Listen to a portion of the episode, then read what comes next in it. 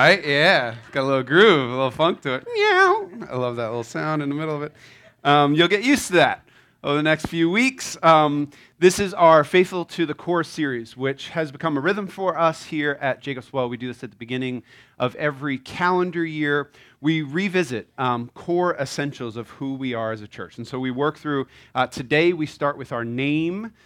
Why are we called this strange name? Um, and then our vision. Uh, where do we believe that, that God is leading us? What's sort of the North Star of our community? And then over the next five weeks, um, we'll talk through our five core identities. Oh, oh not represented by these wreaths, but usually represented by icons uh, that are up here on the stage. Um, and so they're the little they're the things down bottom on the Faithful to the Core slide. There you go. Um, you can see them there. That was a genuine moment. that is not that. Um, so today we work through our, our name and our vision. You know, a name is important. A name is, um, it, it's, it's interesting because especially in, in the West, um, names have less important than, than in some Eastern cultures. Um, maybe some of you come from tr- traditions where names have a little bit more meaning, where your name maybe relates to something in your family's past or your name in biblical times, especially, especially uh, among the, the, people of God in the Old Testament, the Jewish people, a name was um, really wrapped up in your parents' deepest hopes and aspirations for you. And so you'd give your child a name that they would then be called to live into. And I think that that's that's a, a, really cool way to think about our name, Jacob's Well. Jacob's Well is a name that, that we want to live into, that we're moving towards, which is deeply related to the idea of vision. Um, sometimes I go into more detail of this, but for now, let's just say our vision is, um, is who we want to become. It's, it's our, in the business world, in corporate world, a lot of times vision uh, is called your preferred future, your the, the outcome of what you're doing ultimately. And so, this is, in both senses, our name and our vision are things that we want to move into, things that we, put it this way, they're, they're things that we want to be worthy of. And so, we want to be worthy of the name Jacob's Well. We want to be worthy of the vision. Our vision is actually that little one liner underneath our, our logo there. Our vision is breaking barriers to encounter Jesus together. That's our vision. We want to become that. We want to be worthy. We want people to say of Jacob's well, even if they don't use this exact verbiage, right? Vision always has this sort of like cool, whatever, memorable, catchy uh, lingo to it. So you don't have to use this language. But the idea here is that as Jacob's Well makes an impact in central New Jersey, in Middlesex County, in the lives of friends and neighbors, that people would say, Yeah, what, what's Jacob's Well like? And that we would be known as a church that, that breaks barriers to encounter Jesus together. And what's, what's beautiful about these two is that our name and our vision go very much together, because that vision comes from the very story that our name comes from, which you just heard read by Amy and her cute little assistant there. Um, so let's work through that passage, um, John chapter 4. We happen to be in a longer series in the Gospel of John, which is just kind of cool, so consider this a little fast forward. Um, we'll probably look at this text again when we actually come to it in our series. But for this morning, uh, we're going to be in largely those, those first 10 verses. And so as we work through this, I want you to keep in mind, right? This is. Um, this is what we, from the very beginning, we read this story and said, man, this, this, this is the kind of church that we want to be. This is what we want to be about. And so that's what I want going. And so that's why we named ourselves this. That's why our vision comes from this. And so uh, here we go. Now, when Jesus learned that the Pharisees had heard that Jesus was making and baptizing more disciples than John, although John himself did not baptize, but only his disciples, he left Judea and departed again for Galilee. So, uh, right here at the outset, the, again, we're fast forwarding in our series in John, but basically, already, fairly early in his ministry, Jesus is getting some recognition Jesus is causing a buzz. Jesus is very much newsworthy right now. He's, he's on the headlines, he's what people are talking about. There's things about him on the little streaming thing underneath, you know, whatever news channel you watch, right? Um, everything he does is breaking news, um, which that's one of the weird things right now. Why is everything breaking news? When I was a kid, breaking news was like once every five years and you freaked out and we're like, oh no, what's happening? Now everything's breaking news. Um, but Jesus is breaking news. Uh, that's what this is saying. It's saying he's caught the attention of the powers that be. And specifically, what he's caught their attention for is uh, that he's baptizing more disciples than John. So this is John the Baptist, who we've looked at the last couple weeks, actually. And what's interesting here is John the Baptist was already on their radar, and now he's like upping what John the Baptist was doing, is basically what this is saying. I love the parentheses here in verse 2. Although Jesus himself did not baptize, but only his disciples, do you know what that's saying here? It's saying already even the thing for which Jesus is stirring up trouble is a misunderstanding of him. Already, they're not getting their facts straight about Jesus. Already, they're missing the point of what Jesus is doing. We're told that something about this moment drives Jesus to leave Judea, verse 3, and depart again for Galilee. So, Judea is the southern part of, of the, the ancient Near East. It's where Jerusalem is. It's the hub. It's the hotspot. It's New York City. It's the place where everything happens. It's the center of, of their world at that time. That's where Jesus is. And he's, and he's a big deal down there now. And people are catching wind of him and the people that matter. He's, uh, he's, he's at the height of his popularity. And it says, precisely because of that reality, he decides to go back home. He decides to go up north to Galilee, where kind of nothing happens, right? Like he's in New York City, buzz is happening, and he says, Yeah, it's time for us to, to head up into the Catskills, right? It's, it's time for us to head upstate. That's what he's doing here. He heads north to a much quieter place. Okay, everything in this passage, this is like a heightened version of something that I want us to have as second nature as we go through the Gospel of John. We're going to get really used to the Gospel of John. And I told you a couple times already now that one of the things that John is always doing is he's kind of working at two levels. He's working with real historical events, but he's also trying to show us deeper, more universal realities, whether that's about Jesus or about us or about what discipleship, what following him actually means. And so there's, there's two things going on here. This really happened at the height of his popularity. Jesus leaves. But the way that he tells it is also to say you have to see how disinterested Jesus is in the kind of celebrity and fame that this world is obsessed with he's saying it's precisely because his popularity is at an all-time high. It's precisely because the, the interview offers from cnn are coming in that he says i'm out. So he heads up to galilee. And then verse 4 if you've been with us for any amount of time you're going to hear some things that i hope are really familiar. Because the more you're here at this church the more I hope John chapter 4 sort of works its way into your DNA, works its way into your heart and your mind, and you begin to say, Oh, I, I remember. I remember this part. Verse 4, I hope, becomes memorable for you because it says, And he had to pass through Samaria. So, just geographically here, Jesus is down south. He says, at the height of his popularity, I'm headed back up north from where I came from. Do you remember last week what we learned about where he's from up north? Remember, one of Jesus' earliest followers goes and gets his brother, for those of you who are, who are with us, he goes and gets his brother and he says, We think we found him. We think we found the Messiah. It's Jesus of Nazareth. And the brother says, Can anything good come out of Nazareth? Right? And the brother says, Come and see, right? He, he is going to a place where not that much happens. He's going to a very quiet, kind of back water place. But he's going up north, and we have here in verse 4 and he had to pass through Samaria. Samaria is what's between this southern region of Judea and this northern region of Galilee. Okay? And so it's, it's the middle, it's the middle region. Now we're going to learn some things about Samaria. Samaria is the kind of place that you actually tend to avoid because Samaria is full of Samaritans. That's what you call someone who's from Samaria. And Samaritans are known as sellouts. They're known as religious wishy washies.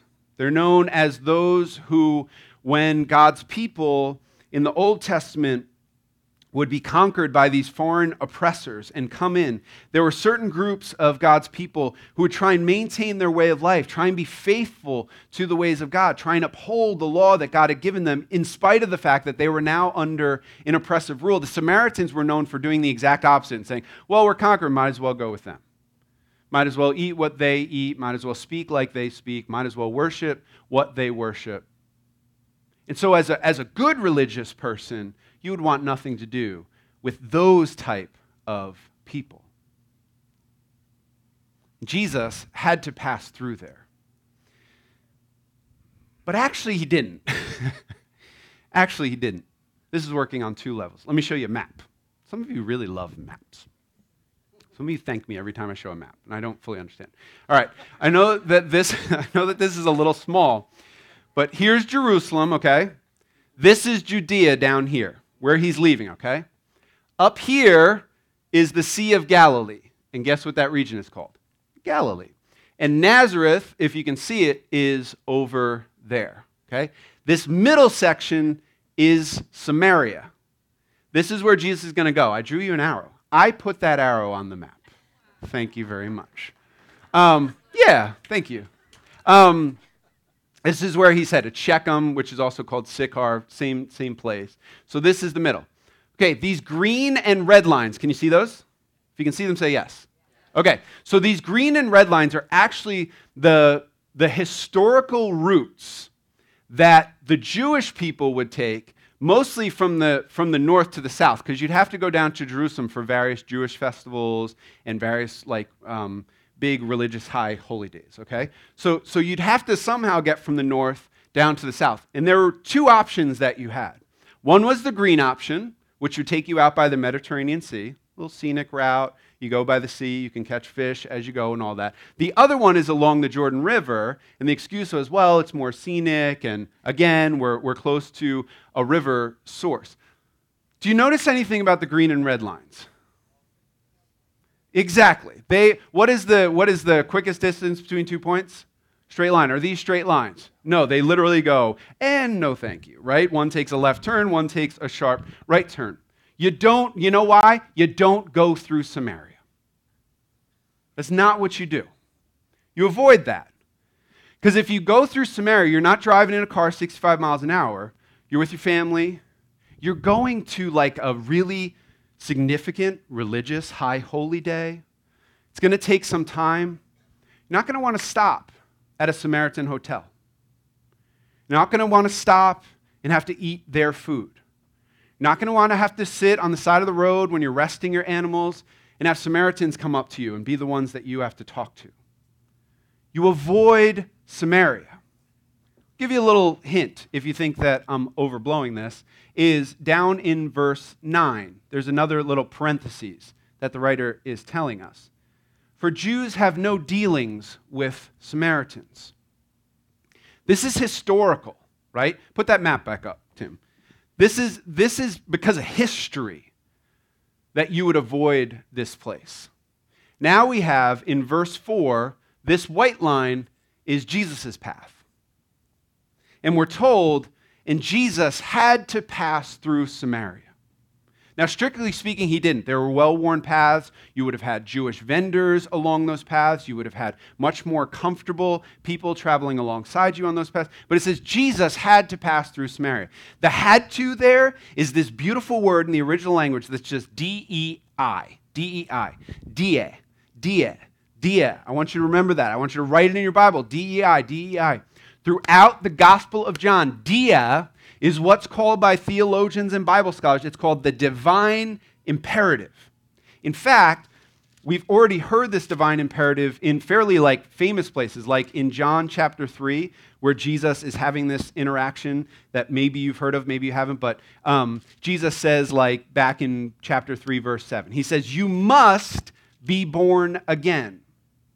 In verse 14 of that same chapter, just the chapter before us. And as Moses lifted up the serpent in the wilderness, so must the Son of Man be lifted up.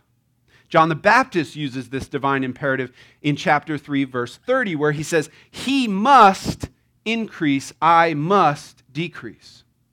Dia, D-I, is the divine imperative. It's something that is necessary by God's redemptive design. It's not just expedient. In fact, often it's not. It's the opposite of what we would do naturally. John the Baptist would naturally want to increase. He says, No, no, no, I must, by God's divine imperative, decrease so that Jesus might increase. Now we're being told Jesus must pass through Samaria. Not because it makes sense, not because it's the easy way, because by God's redemptive design, something is going on here that matters at a cosmic level.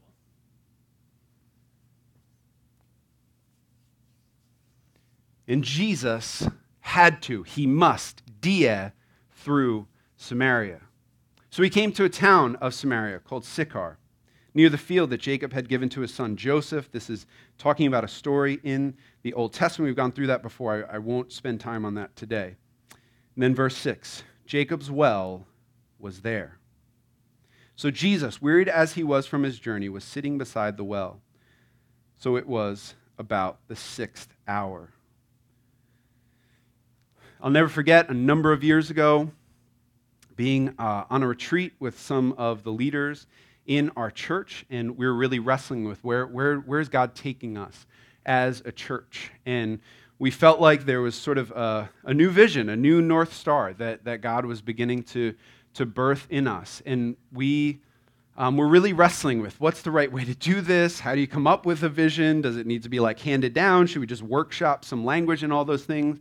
And I forget who even made the suggestion, but someone made the suggestion what if we just kept reading through the story of Jacob's well?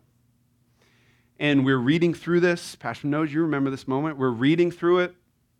And um, at some point in one of those readings, we just, we just happened upon verse 6 our name by them was, was jacob's well or had been since the beginning. So this isn't about our name. But we just got to verse 6 and it said jacob's well was there. Jacob's well was there. And it just hit us like a thunderbolt. What is that? Why is that significant right? And what we just kept wrestling with was it's telling us Jacob's well was there because this was God's divinely appointed meeting place for this unbelievably cosmically significant interaction that he has with this woman. We said, what if we became that? What if we became a church that was known for life changing interactions with the Savior of the universe?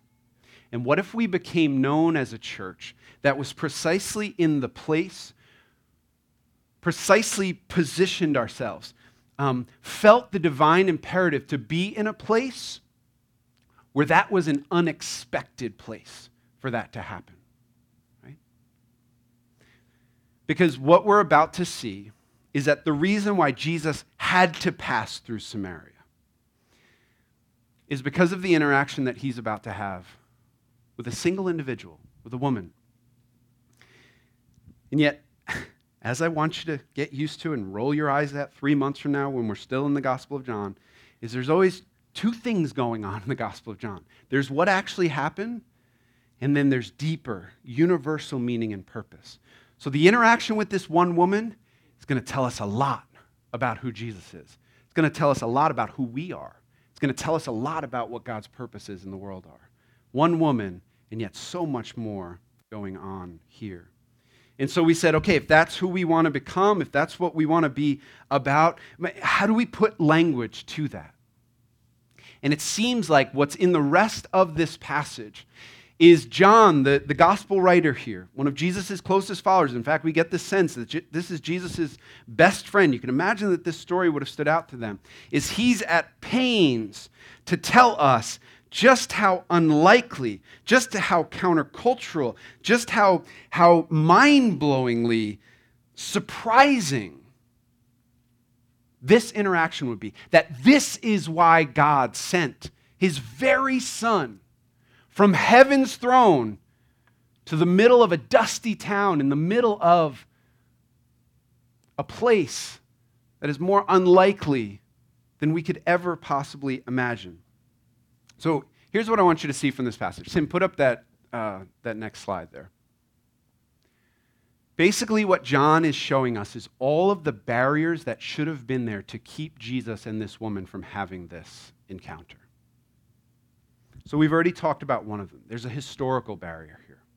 That he had to pass through Samaria is intentionally waking us up to the realities that made that right, that sharp right and left turn around Samaria the more likely path for Jesus to have taken.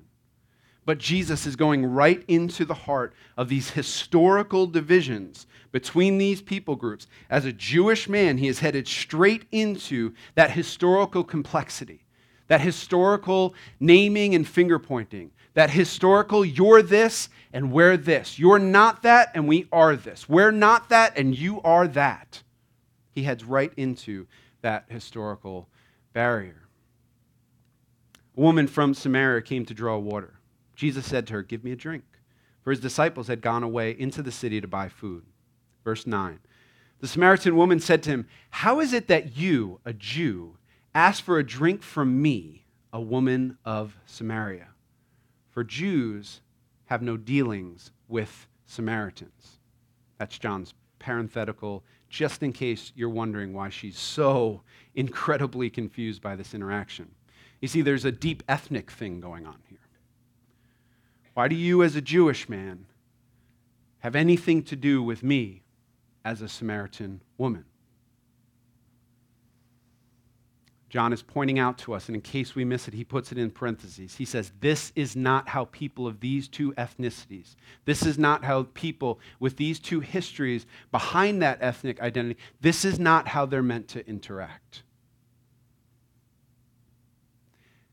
And oh, how we wish that this was merely an ancient Near East dynamic, right?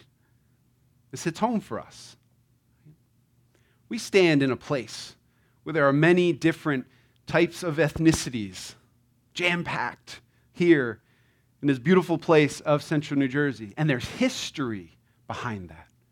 And history plus ethnicity leads to a lot of finger pointing and a lot of misunderstanding and a lot of assumptions made and a lot of conclusions jumped to and a lot of, yeah, we don't have dealings with them.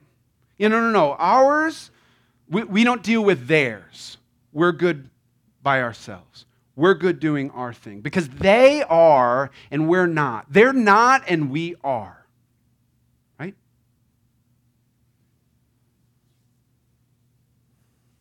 Jesus, as this interaction goes on, the woman said to him, Sir, you have nothing to draw water with, and the well is deep. Where do you get that living water? Oh, sorry, I skipped the verse. Jesus answered her, If you knew the gift of God and who it is that is saying to you, Give me a drink, you would have asked him, and he would have given you living water. She's so confused.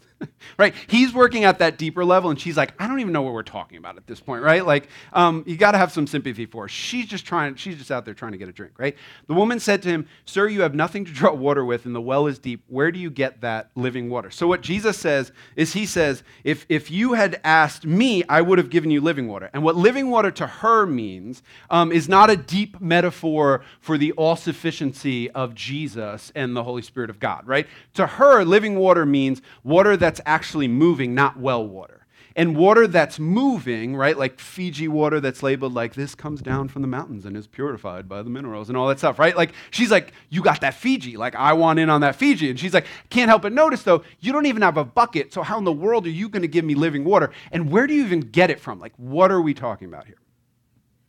We would all be this way, right? She's not, she's not like exceptionally dense. She's not picking up on this deep thing that Jesus is doing. She says, Are you greater than our father, Jacob? He gave us uh, he gave us the well and drank from it himself, as did his sons and his livestock. Jesus answered, Everyone who drinks of this water, will, talking about the well, will be thirsty again. But whoever drinks of the water that I will give him will never be thirsty again. The water that I will give him will become in him a spring of water welling up to eternal life. The woman said to him, Okay, like, sir, give me this water so that I will not be thirsty or have to come here to draw water.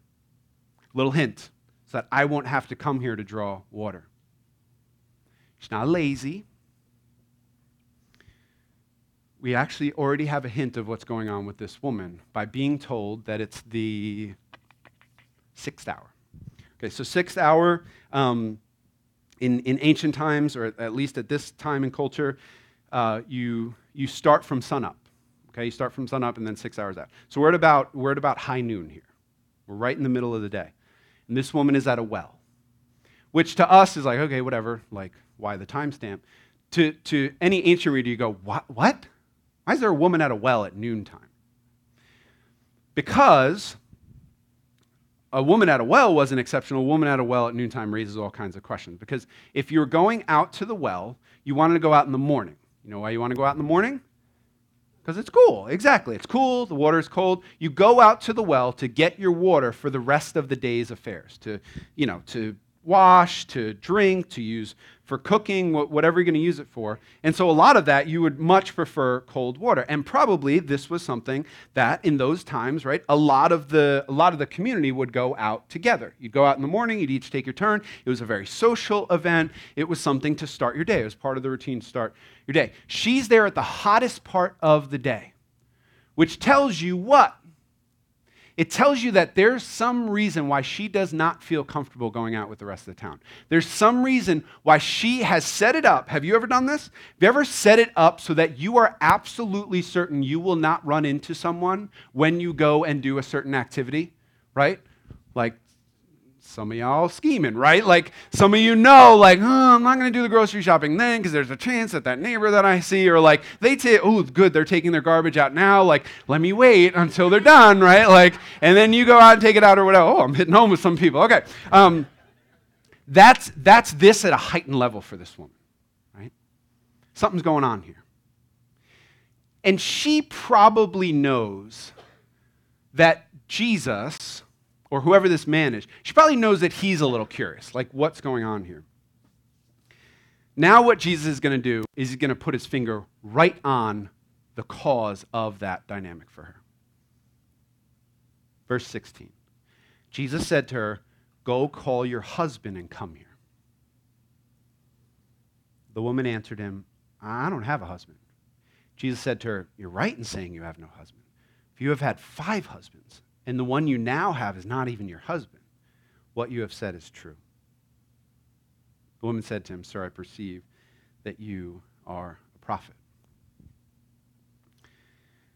So, what's going on here? We don't know exactly.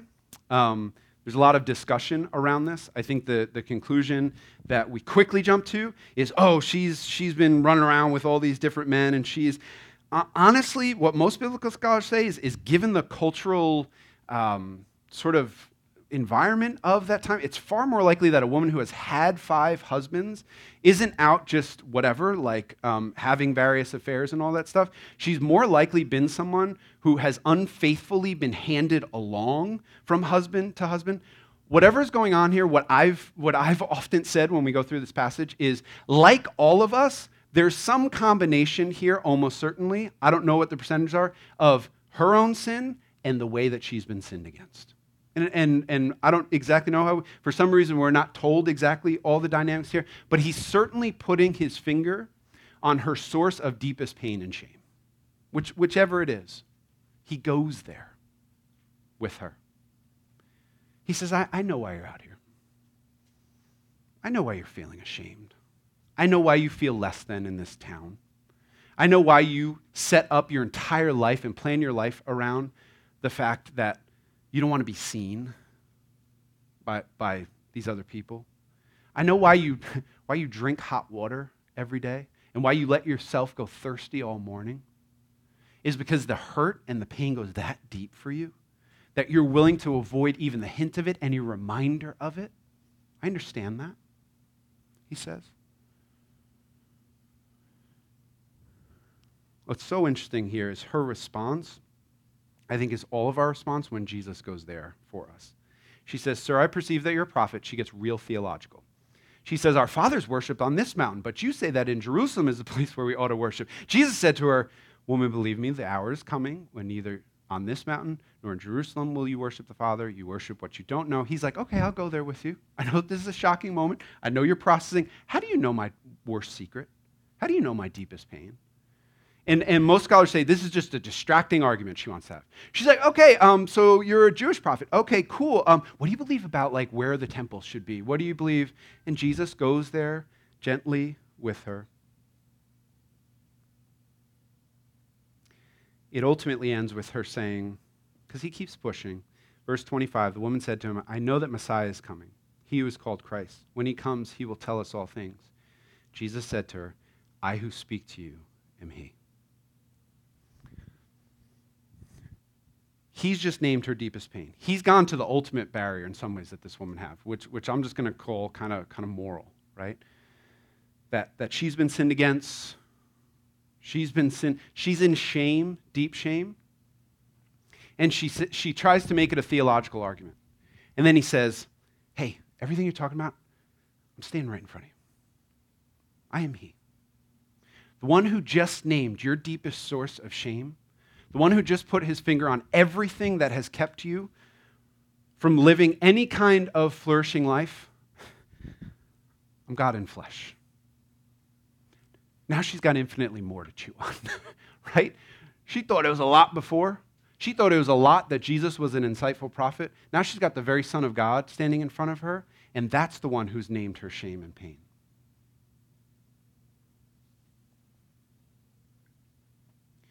I love that she says, Lord, I perceive that you're a prophet.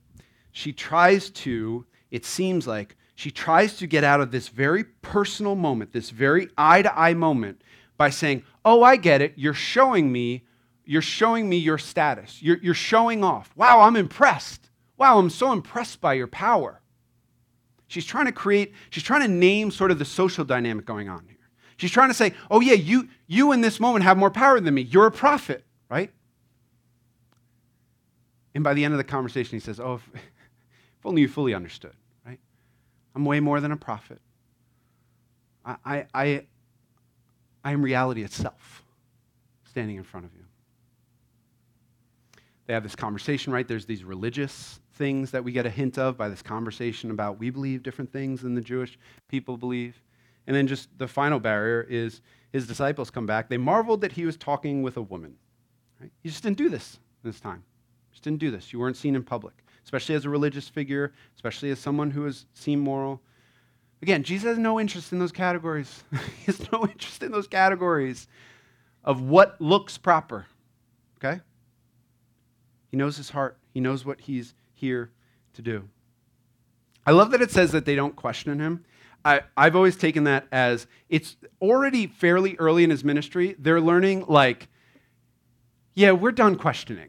we're done being like, why would you? Isn't that not the right thing? Like, you can imagine that they had already asked a thousand questions about why are we going through Samaria? You know there's a perfectly good route. It's red and green. Like, it's very festive. Like, we can go either of those. Why are we on this bizarre path straight through? They've been asking, asking, asking. By now, they're like, all right, now he's talking to some woman out at this well, right? But no one, no one questions it because they're beginning to learn that maybe his ways aren't their ways. Maybe their expectations of him are going to be completely shattered and not just exceeded, but totally different than what they set out and what they thought these interactions were going to be. You see, there's all of these barriers historical barriers, ethnic barriers, moral barriers, social barriers, religious barriers, gender barriers. One interaction, it's all there. Right? This is the Gospel of John at its just most brilliant. Because it's saying that Jesus doesn't, he doesn't go a sharp right or left turn around these barriers. He goes after them, he breaks them, right? That's what we landed on. We want to be a church that does the same thing. We want to break those barriers in Jesus' name. We want to go where He will go. We want to feel the divine imperative where the world would say, What are you doing? Why would you want to do that kind of work? We want to be in Central Jersey. We want to be in Middlesex County. We want a church that is not just beautifully diverse, but where the barriers of history and of power and of religion and all of these things, all of these misunderstandings are brought down in the name of Jesus. That's who we want to be. Other churches might not feel that divine imperative. They have other divine imperatives. And this is not our church is better than other churches. Here's what every church should do. This is us, y'all. And our divine imperative is we want to say, Jacob's well was there. Where were we? In central New Jersey. Why were we there? Because of all of this stuff, not in spite of it. We were there because of these things. And we said, we're going to talk about these things.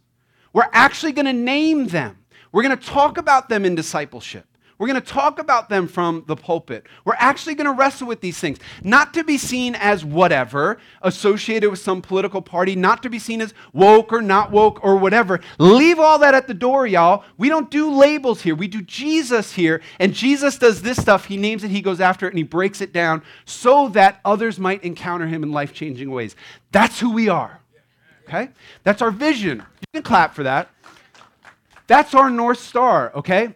So, what can be, can I just name this? Over the last couple of years, we have seen unmistakably barriers, right, that have come up in our nation. Right and left, woke, anti woke, right? All this, all this stuff, justice, um, whatever, right? Like uh, all this stuff, right, has come up. We've talked about it here. One of the things that I hope you're hearing in this is that's just who we are, right? We're not doing that to be impressive. We don't even really do social media, right? Like, we're not trying to impress anybody out in the world. We're doing that because if you're here, this is the vision that you've signed up for. So, we're going to talk about this stuff and we're going to wrestle with it. And we're going to name it and, and we're going to bring the scriptures to bear on these things. We're going to bring different perspectives that we all bring on these things. But we can't be surprised because this is our North Star. That's where we're going. That's our dia, okay? And it's, um, uh, that's what I want to say, okay? we want to do all this, though, right? Notice that breaking barriers is not the end goal right? Because we could be a really cool nonprofit and seek to break those barriers and just create community, right? We could be um, a justice only organization, and that could be, and we could just as easily say we're here to break barriers, right? Um, so that people might have community or whatever. It's a beautiful vision.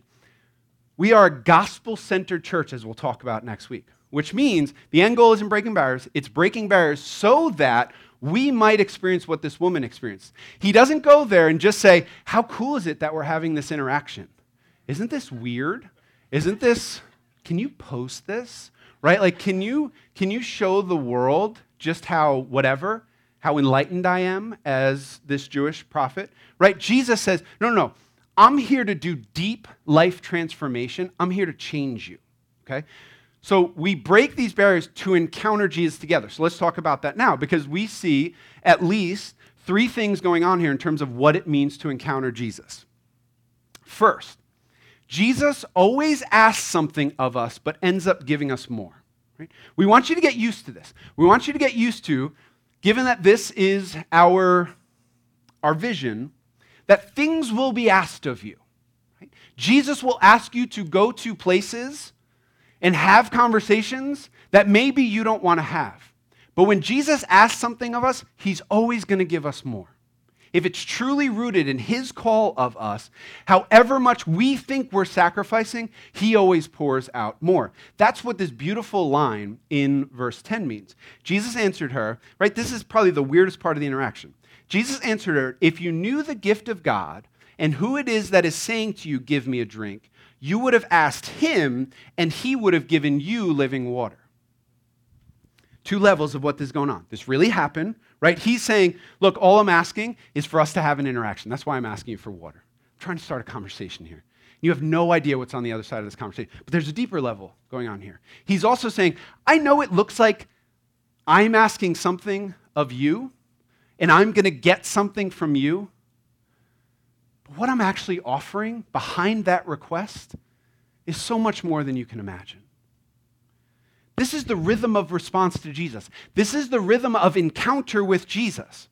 Jesus very rarely actually goes up and encounters someone without asking something either to them or of them first.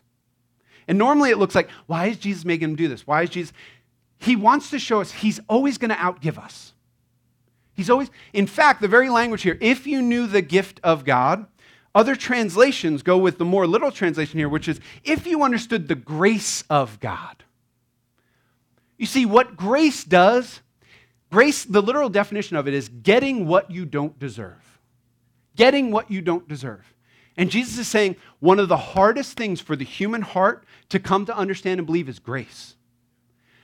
That God, that the creator of the universe, will actually give you what you don't deserve.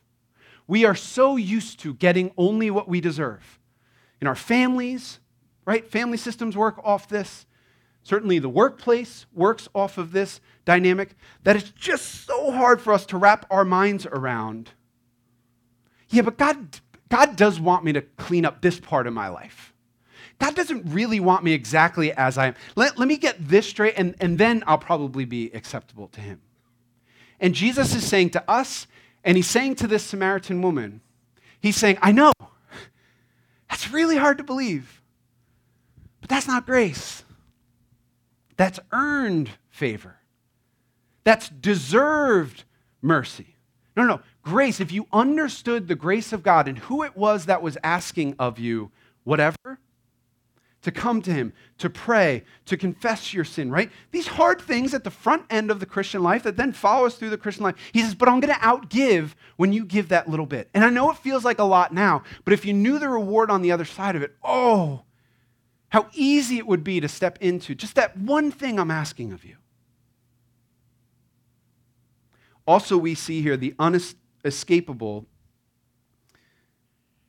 Um, she's trying to keep things superficial. He's going like super deep. Right? She's trying to say, oh, um, let's do a, a, theology conversation. Let's get our theology straight. Let's talk about where the temple is supposed to be located. He's like, yeah, we're, we're talking about your relationships here. We're talking about your pain. We're talking about your shame. We're talking about the fact, like, you're out here at noon. I want to talk about that. And yet he's so gentle. Do you hear how gentle he is with her? He lets her, he lets her take the conversation where he, she wants to take it. But listen, by the end, you heard it already from what Amy read. By the end, she's utterly transformed. And we know she's utterly transformed because of how this ends. Just then his disciples came back. They marveled that he was talking with a woman. No one said, What do you speak or why are you talking with her? So the woman left her water jar and went away into town and said to the people, Come see a man who told me all that I ever did. Can this be the Christ? And they went out of the town and were coming to him.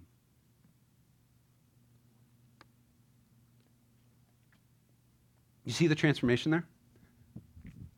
Unbelievable level of transformation that this woman has experienced. She slinks off like she does every day in the hot sun, hoping no one sees her, alone at the well. She gets her tepid water from the well. She's hoping to go back every day. Now, what does this say? It says, after this interaction with Jesus, she does two things. What's the first thing chronologically she does? She drops her water jar. The thing she thought she needed most in that moment now looks trivial to the point she just drops it. She leaves it. What's the other thing she does? She books it back into town. You got to picture this, right?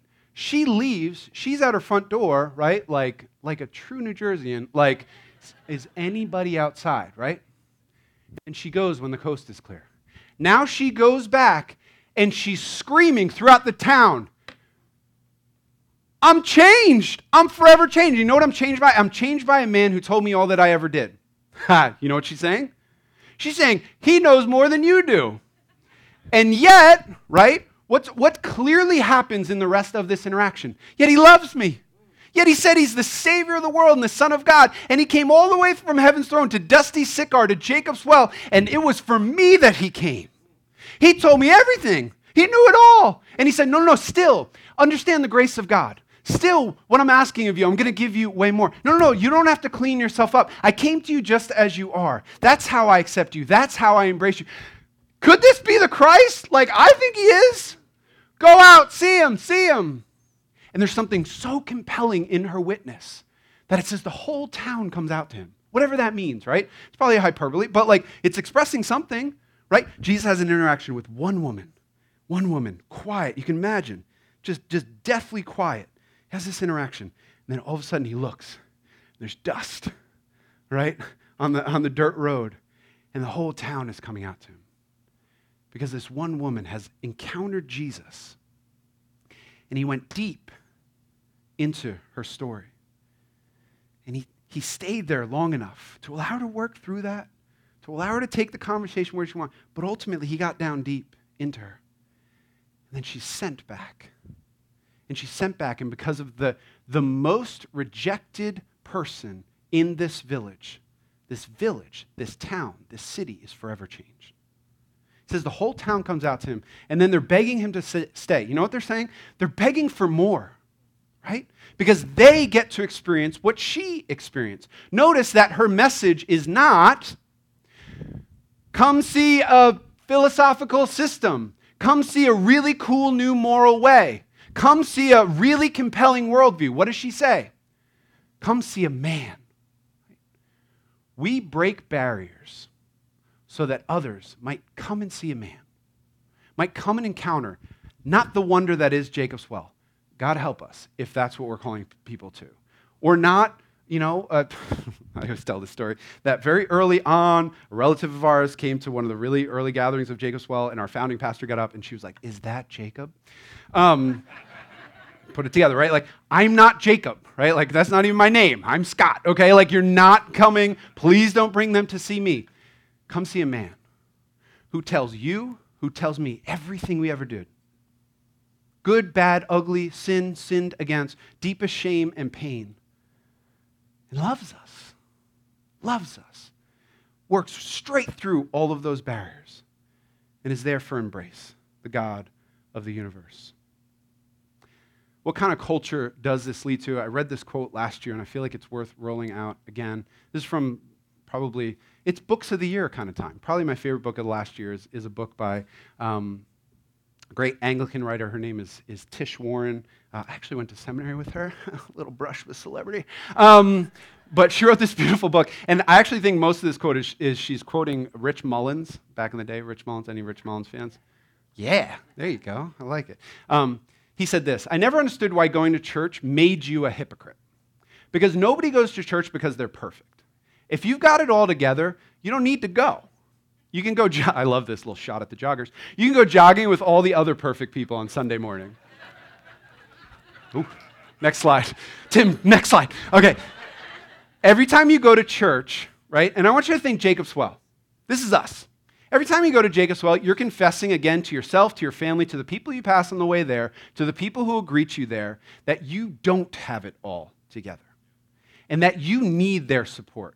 You need their direction. You need some accountability. You need some help. Next slide. The ones Jesus calls are the weary ones. The ones who snap at those they love after a long day, the ones who battle addiction, the ones who aren't who they wish they were, the ones who know they are not strong, the ones who wrestle and repent, who fail and fail again. This is the church, these ones through whom Jesus is strong. Amen. Amen. Let's pray. Father God, we thank you, Lord, for uh, this vision. God, we thank you that you have given us this divine imperative to be here, Lord, and to be the kind of church that would embody this kind of culture that we just heard, Lord. That we would not be a place that is proud of who we are, that says, come and see how wonderful we are, but that we would say, come and see our weakness, come and see how imperfect we are, and yet see a man who knows all of it and loves us still, and then is committed to our deep change and transformation. God, do this work. This is not um, simple work. This is complex work. This is messy work at times. But God, it's what you've called this church to. So, God, keep us faithful to it. We pray this in Jesus' name. Amen.